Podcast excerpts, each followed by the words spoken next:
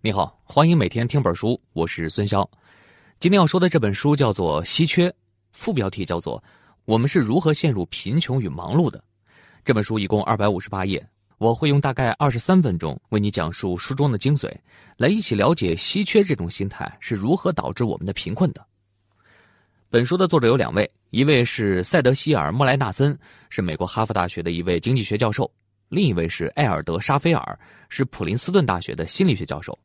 作者呢，在长期的研究和扶贫的经历当中啊，就发现一个现象：穷人会越来越穷，富人会越来越富。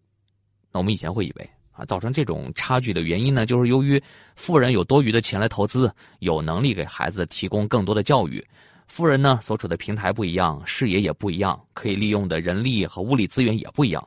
总之呢，就是因为种种的外部原因，导致了穷人更穷，富人更富。但是作者呢，提出另外一个观点，他们认为。那些长期陷入贫穷的人，即使给他们一笔钱，他们的运用方式也会导致最后的结果往往是破产，从而长期陷入贫困。这里呢，多说一句，作者所说的穷，不单单是指缺钱，它也是指缺时间、缺知识、缺技能。有的人缺钱，缺少良好的人际关系，就是对资源感觉到匮乏的状态，都可以叫做穷。作者发现啊。长期的贫穷会让人进入一种稀缺心态，这种稀缺心态才是导致穷人更穷的根本原因。所以说，穷人要想摆脱贫穷，了解这种稀缺心态就非常必要。那什么是稀缺呢？它有哪些危害呢？下面啊，我们就从稀缺的构成、稀缺的危害和预防稀缺产生的方法这三个方面来说一说这本书。先来看第一点，什么是稀缺？这里说的稀缺，不是客观上的物质稀缺，而是说的一种稀缺心态。就像有一件事情马上就要到截止日期了，一个人呢就会产生紧迫感。你比如说，你每周五就必须要完成工作和交任务，到了周四你还没做完，那这个时候啊，你就会感觉到心急火燎，开始全神贯注的工作，任何事情都打扰不到你，因为这个时候完成任务是最紧急的事情，你其他的事情和这个相比都可以推掉，你会进入一种全神贯注的状态。只关注手里的工作，这个时候也进入了稀缺的状态。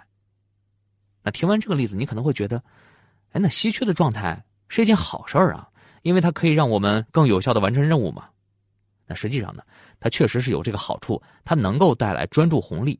那专注红利的意思呢，就是短时间内集中精力，爆发出高度的注意力，让我们高产出的工作。我们会在专注红利的帮助下，把剩下的资源用得淋漓尽致。你比如说。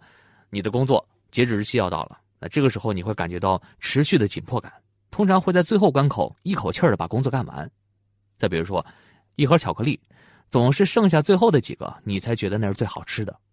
再比如说，假期的最后几天，我们会格外的珍惜时间。那这些呢，都是稀缺带给我们的专注红利。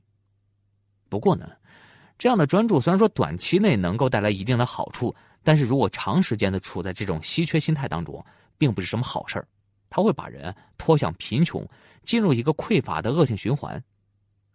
要理解这个循环，我们就要先看一看稀缺会产生什么样的后果。通常呢，稀缺会产生四种效应。第一种，管窥效应。管窥就是管窥之剑的那个管窥，就好像你通过一根管子看东西，那这个时候呢，你就只能看见管子里面的东西，管子外面有什么你都看不见。我们通常能用这个词儿形容一个人目光短浅狭窄。那一旦我们面对稀缺，我们就更倾向于把注意力集中在最需要关注的事儿上面。那这么一来呢，我们往往会忽视那些真正重要的事情，那些能够把我们从贫困中拉出来的最重要的事情。作者举了一个例子，比如说美国的消防员啊，就经常会进入紧急状态，在有火警的时候呢，消防员会要求在六十秒内你要穿好裤子、外套、鞋子，并且拿上该拿的东西，跳上消防车，迅速出发。这个时候呢，你可能会认为。消防员大多数殉职都应该是在火灾现场，其实呢，根据统计，出事的消防员将近百分之八十都是死在了去火场的路上，其中呢，有一些是消防车和其他的车辆相撞发生了交通事故，但是最多的原因你猜是什么？是他们没有系安全带，在急转弯的时候被甩出车外殉职的。那这个听起来是不是不可思议啊？啊，那消防员平时那可是经过严格的训练的。怎么就在这个简单的系安全带的方面疏忽了呢？这就可以用管窥效应来解释。你看，他们在接到火警的时候，就会进入时间稀缺的状态，他们要在很短的时间里面做好准备，而且在路上要制定一些消防策略，研究火场的结构啊，计算水龙头的数量，还要预估火势大小，这些都会导致一些重要但是平常的事情被疏忽了。管窥效应会改变我们做出决策的方式，比如说你平时早上呢可能习惯性的去跑步，但是这些天呢工作任务特别多，你可能会觉得，哎，跑步也没有那么重要了，赶紧把活干完比较要紧，少跑一两天也没什么影响。但是长期来看，对身体的投资是最重要的，这个你肯定知道。但是在稀缺状态下，你就会做出损害长期价值的一个决定。再比如说，我们可以做一个思想实验，现在呢，你可以想一想。除了牛奶之外，还有哪些东西是白色的？你可以开动脑筋想，看看你能想出来多少种，可能都不会超过十种。但是有一个方法可以降低这个实验的难度，就是去掉我前面说的那个引子，我直接就问你，什么东西是白色的？那你可能会想到了啊，月光是白色的，浪花是白色的，象牙是白色的，就是各种各样的。但是如果说我问，除了牛奶之外，什么是白色的？这个限定词牛奶就会抑制你的想法。你可以试一试。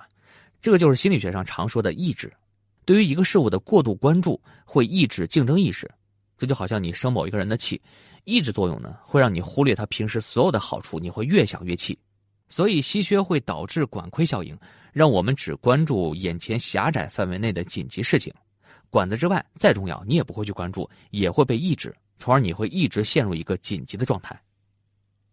第二点，稀缺呢还会导致借用。就是一个人习惯性的透支未来的资源，比如说信用卡。现在呢，大家都特别爱用。如果你也用过信用卡，那应该有所体会。这个信用卡呢，就是个无底洞。你自从透支过一次之后，你手上就基本不会再有现金了。每个月你刚拿到钱，还没在手里捂热就得还账，一直会处在稀缺的状态。如果说这个时候有一个紧急的情况出现，比如说你好朋友结婚，你要包一个大红包，那这个月可就难受了。信用卡的逾期利息通常都是非常高的，对吧？再比如说高利贷，作者就发现，越是穷人就越喜欢借高利贷，而且只要一借，这个人就离破产基本上不远了。那你可能会问了，难道这些人不知道这么高的利息会把自己的财务搞垮吗？他们当然知道，但是和当下他们面对的紧急状态相比，那些都是以后的事儿。他们会想，以后呢，说不定会有什么转机。通常他们都是抱着这样的心态去借用的。咱们这里说到的借用，不只是钱，忙碌的人在时间上也会经常借用。就比如说，这周的工作还没做完，要拖到下一周；下周的事儿再拖到下下周，就这么一直拖，会长期处在稀缺状态里面。这种状态呢，会让一个人彻底的忽视其他能把自己解救出来的做法，比方说时间管理啊，比如说精力管理，比如说提高工作效率。所以长期来看，借用。会让一个人更加匮乏。第三点，稀缺会导致没有什么余闲，就是没有多余的时间和空间。如果说你要旅行，现在手里呢是有一个箱子，你要把你需要带的都装进去，洗漱用品啦、几件衣服、数码设备，还有一些小玩意儿。装完之后啊，你会发现，哎，还有一些空间。然后啊，你可以塞进去一些不是那么需要的东西，什么杂志啊、零食啊。那这整个过程啊，很迅速，很愉快。但是如果说你的箱子特别小，这个时候呢就不再像前面说的那种舒服了，你要开始权衡，开始比较，边装你就边想，那我是带这个呢，还是不带呢？反正呢没装几件东西就塞不下了。那为了腾空间，你可能还会把里面的东西全给拿出来，然后再重新放，就这么反反复复的试验，直到你把这个箱子塞得满满的。那这个时候呢，你可能会说了，那这样看起来好像会更加节约空间了吧？但是你要知道。这个过程耗费了多少精力和时间呢？穷人为什么感觉生活特别累啊？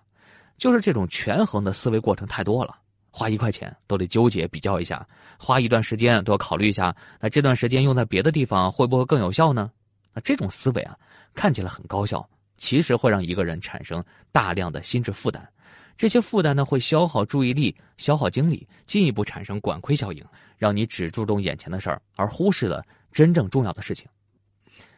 所以啊，有余闲在这儿呢，就变得特别重要了。余闲就是我们剩余下来的没有利用上的时间和空间。在这儿呢，跟你说一个作者在书里面提到的故事。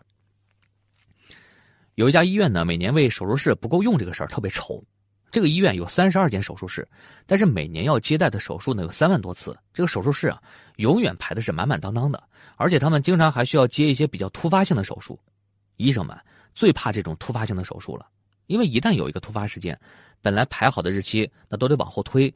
医院的医生呢，每天都做手术，实际上啊都是在补上个礼拜留下的坑，就是没做完的手术。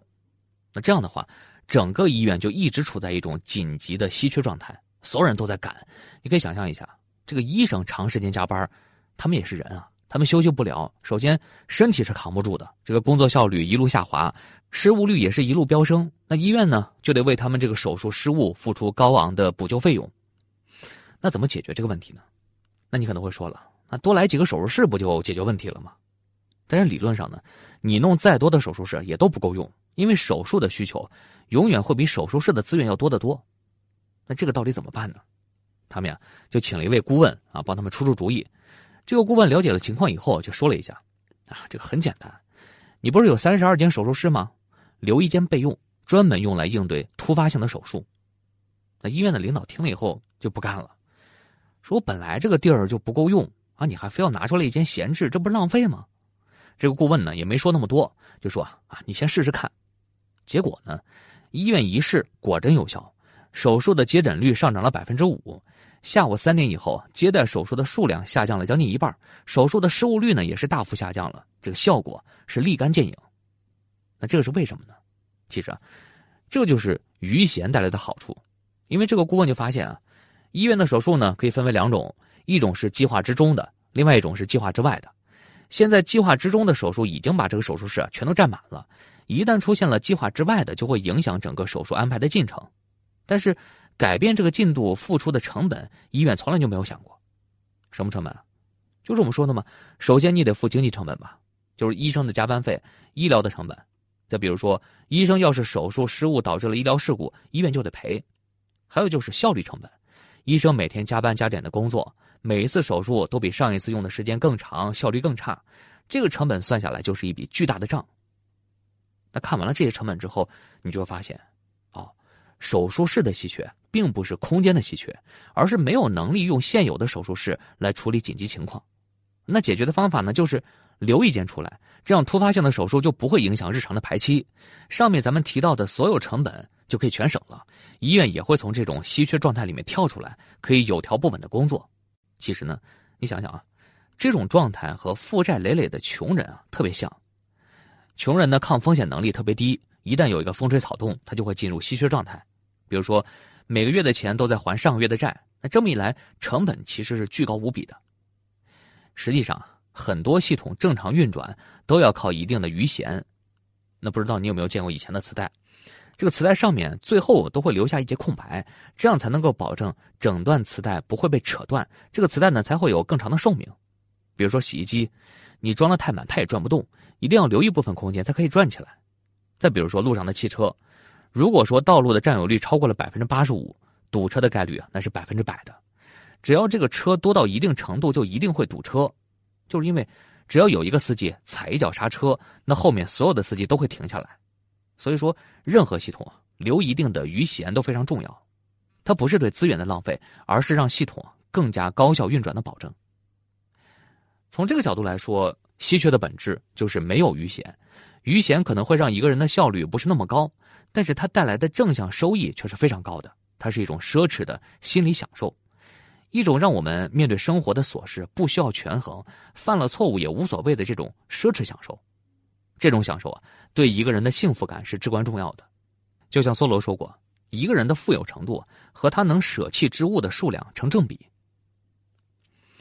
第四点，也就是最重要的一点，稀缺会引发带宽的不足。那什么是带宽呢？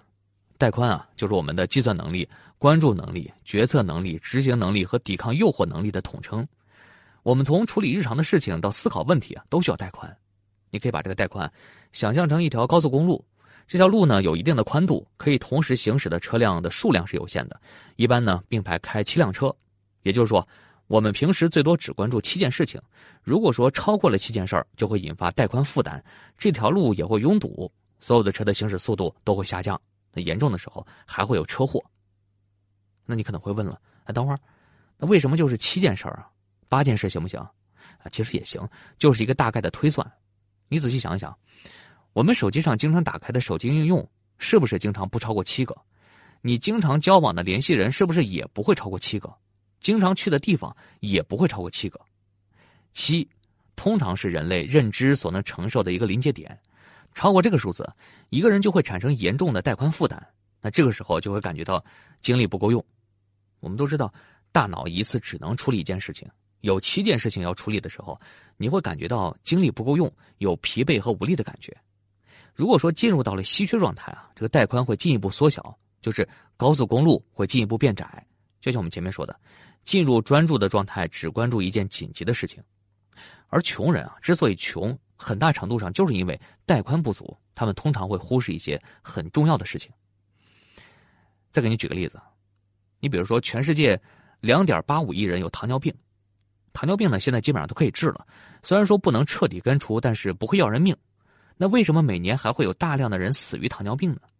原因很简单，就是这些人没有按时服药，包括一系列其他的病都一样的。大多数的时候呢，都是因为患者不按时服药才引发的严重后果。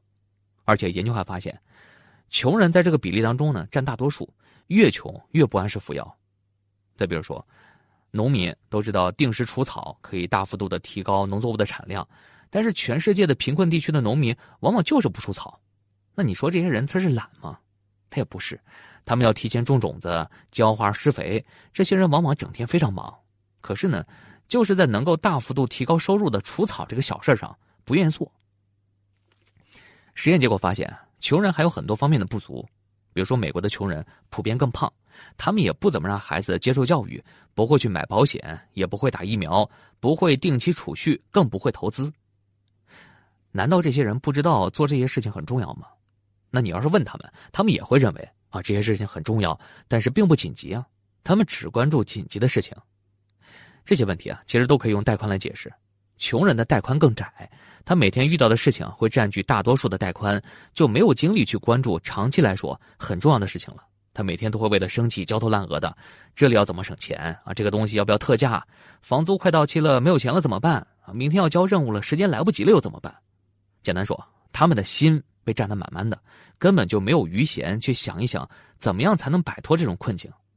带宽不足啊，还会引起他们的认知能力的下降。比如说，作者呢就做了一个试验，有一波实验者呢，第一次测试让他们什么都不想去做测试题，第二次测试啊，提前对他们进行诱导。啊，让他们想一想自己的经济状态，让他们关注自己缺乏的东西。这两组测试结果就显示，第一组的分数要高很多，基本上是第二组的两倍。那这就表明了带宽不足会影响智力水平。我们前面提到的这个带宽啊，几乎支撑了我们各种各样的行为。我们用带宽去判断别人的面部表情，控制情感和冲动；我们用带宽读书进行思考。如果说带宽不足，就会进入一种游离的迟钝状态。你可以想一想，你要是正在和一个人说话，这个人一边说话一边上网，你还不知道他在忙什么。他和你说话的时候呢，总是心不在焉的，你什么感觉？那你会不会想，这个人是不是冷淡、不正常、不尊重人啊？他肯定会给你留下这样的印象，对吧？作者呢和很多穷人对话的时候，就发现了这个现象。这些人呢晚上睡不好，自控能力更差，遇到难题的时候更喜欢抽烟喝酒，让自己陷入更大的麻烦里面。所以，穷人不服药、不除草、不买保险、不储蓄和不投资，都是因为他们不重视这些事情。穷人真正缺的不是时间，不是金钱，而是带宽。他们需要有一定的注意力去关注真正的长期规划，去学习新的技能，去定期理财，这样才能最终跳出稀缺的怪圈。从前面这四点，我们可以清楚的看出来稀缺陷阱是怎么形成的。对于穷人来说呢？因为没有钱，所以注意力全部要集中在钱上，大脑所有的事儿都和钱有关系，各种各样的关于钱的事儿啊，让这个带宽变得不足，容易变得冲动，失去控制，导致认知能力的下降，做出更多错误的决定，比如说借用啊，比如说透支，最后进入还债的无限循环。对于时间上的穷人来说呢，因为没有时间，需要关注的东西又太多，这样会导致带宽不足，大脑中反映的都是那些没有做完的紧急的事儿。这样会一直处在一个很赶的状态，从而更容易出现错误的决定，最后又会觉得啊，这个时间更加稀缺，这样就是一个恶性循环。简单来说，太在意什么，就往往会局限自己的眼光，造成恶性的循环，反而更不容易得到。这就是我们平常说的，你越想赚钱，你越赚不到。相反呢，你要是把目光放在别人的需求上，尽力的去服务别人，反而容易赚到钱。对于稀缺来说，就好像说是一个人开心了会笑，生气了会发脾气一样，一旦进入稀缺状态，就不可避免的会带来一系列的恶性循环。那你要问了，那怎么避免进入这样的状态呢？作者呢给我们提了三招：节约带宽、留有余闲、设置提醒。我们先来看第一个，节约带宽要怎么节约呢？就是减少日常生活中需要做决定的琐事。你比如说扎克伯格，每天都穿一样的衣服，这样就减少了选择的麻烦。生活里面这种权衡式的思维越少越好，至少呢不要为了几块钱斤斤计较，也不要为了省几块钱去浪费大把的时间，不要老想着自己缺的东西，把注意力放在真正值得的事情上面，集中在可以长期积累的事情上面。有效利用贷款是摆脱稀缺的重要方法。第二个，留有余钱，再没有钱也要留一小部分出来投资，可以定期储蓄，也可以投资在学习上，提高自己的技能和认知水平。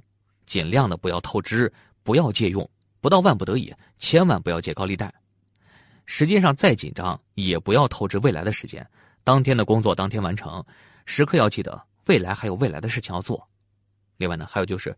不要把自己的工作排得太满，按时的休息是让自己保持持续高效必须要做的事情。定期让自己放空一会儿，无所事事一会儿，这个不是浪费时间，它会拓宽一个人的带宽。那就好像我们刚才说的那个医院的例子是一样的，牺牲休息的时间，付出的成本可是巨高无比的。第三个呢，就是设置提醒。穷人通常带宽负担太重，常常忽视了重要但不紧急的事情。那设置提醒就是非常重要的，可以把重要的事情拉回到视野当中，引起重视。比如说你要健身，你就要设置好时间，定时提醒；你要存钱，那就想办法让工资卡里的钱自动划出去一部分进行储蓄，让忽视变成默许。那这样呢，就能自动的让生活慢慢的向好的方向发展。我们来总结一下，这本书呢给出了一个概念：稀缺是一种心态。一旦有了这种心态，就会掉进稀缺陷阱里，让我们产生管窥效应，就是只关注紧急的东西，而忽视重要的东西。它会让我们没有余闲，让自己的工作和生活缺乏弹性，而且呢，它会让我们容易借用去透支未来的资源。它还会减少我们的带宽，增加做出错误决定的几率，最终让我们进入一个稀缺怪圈的恶性循环。如果说你想逃出这个怪圈，方法有三个。一个是节约带宽，减少权衡式的思维；第二个呢，就是留有余钱，让自己的效率更高；第三个就是设置提醒，让重要的事情及时出现在视野当中。所以说到底啊，稀缺是一种心态，穷人和富人根本的区别，就是对资源的运用和对自身能力高低的区别。有时候呢，一点点心态的改变，生活节奏的一点点调整。就会像多米诺骨牌一样引发连锁效应，让自己的生活从恶性循环导向良性循环。关键就在于想不想摆脱穷人思维。稀缺的资源一点都不可怕，这个世界不缺资源，最可怕的就是稀缺心态。好了，以上就是今天的全部内容。为你准备的笔记本文字就在音频下方的文稿里。这是二零一七年每天听本书为你解读的第二百二十本书，恭喜你又听完了一本书。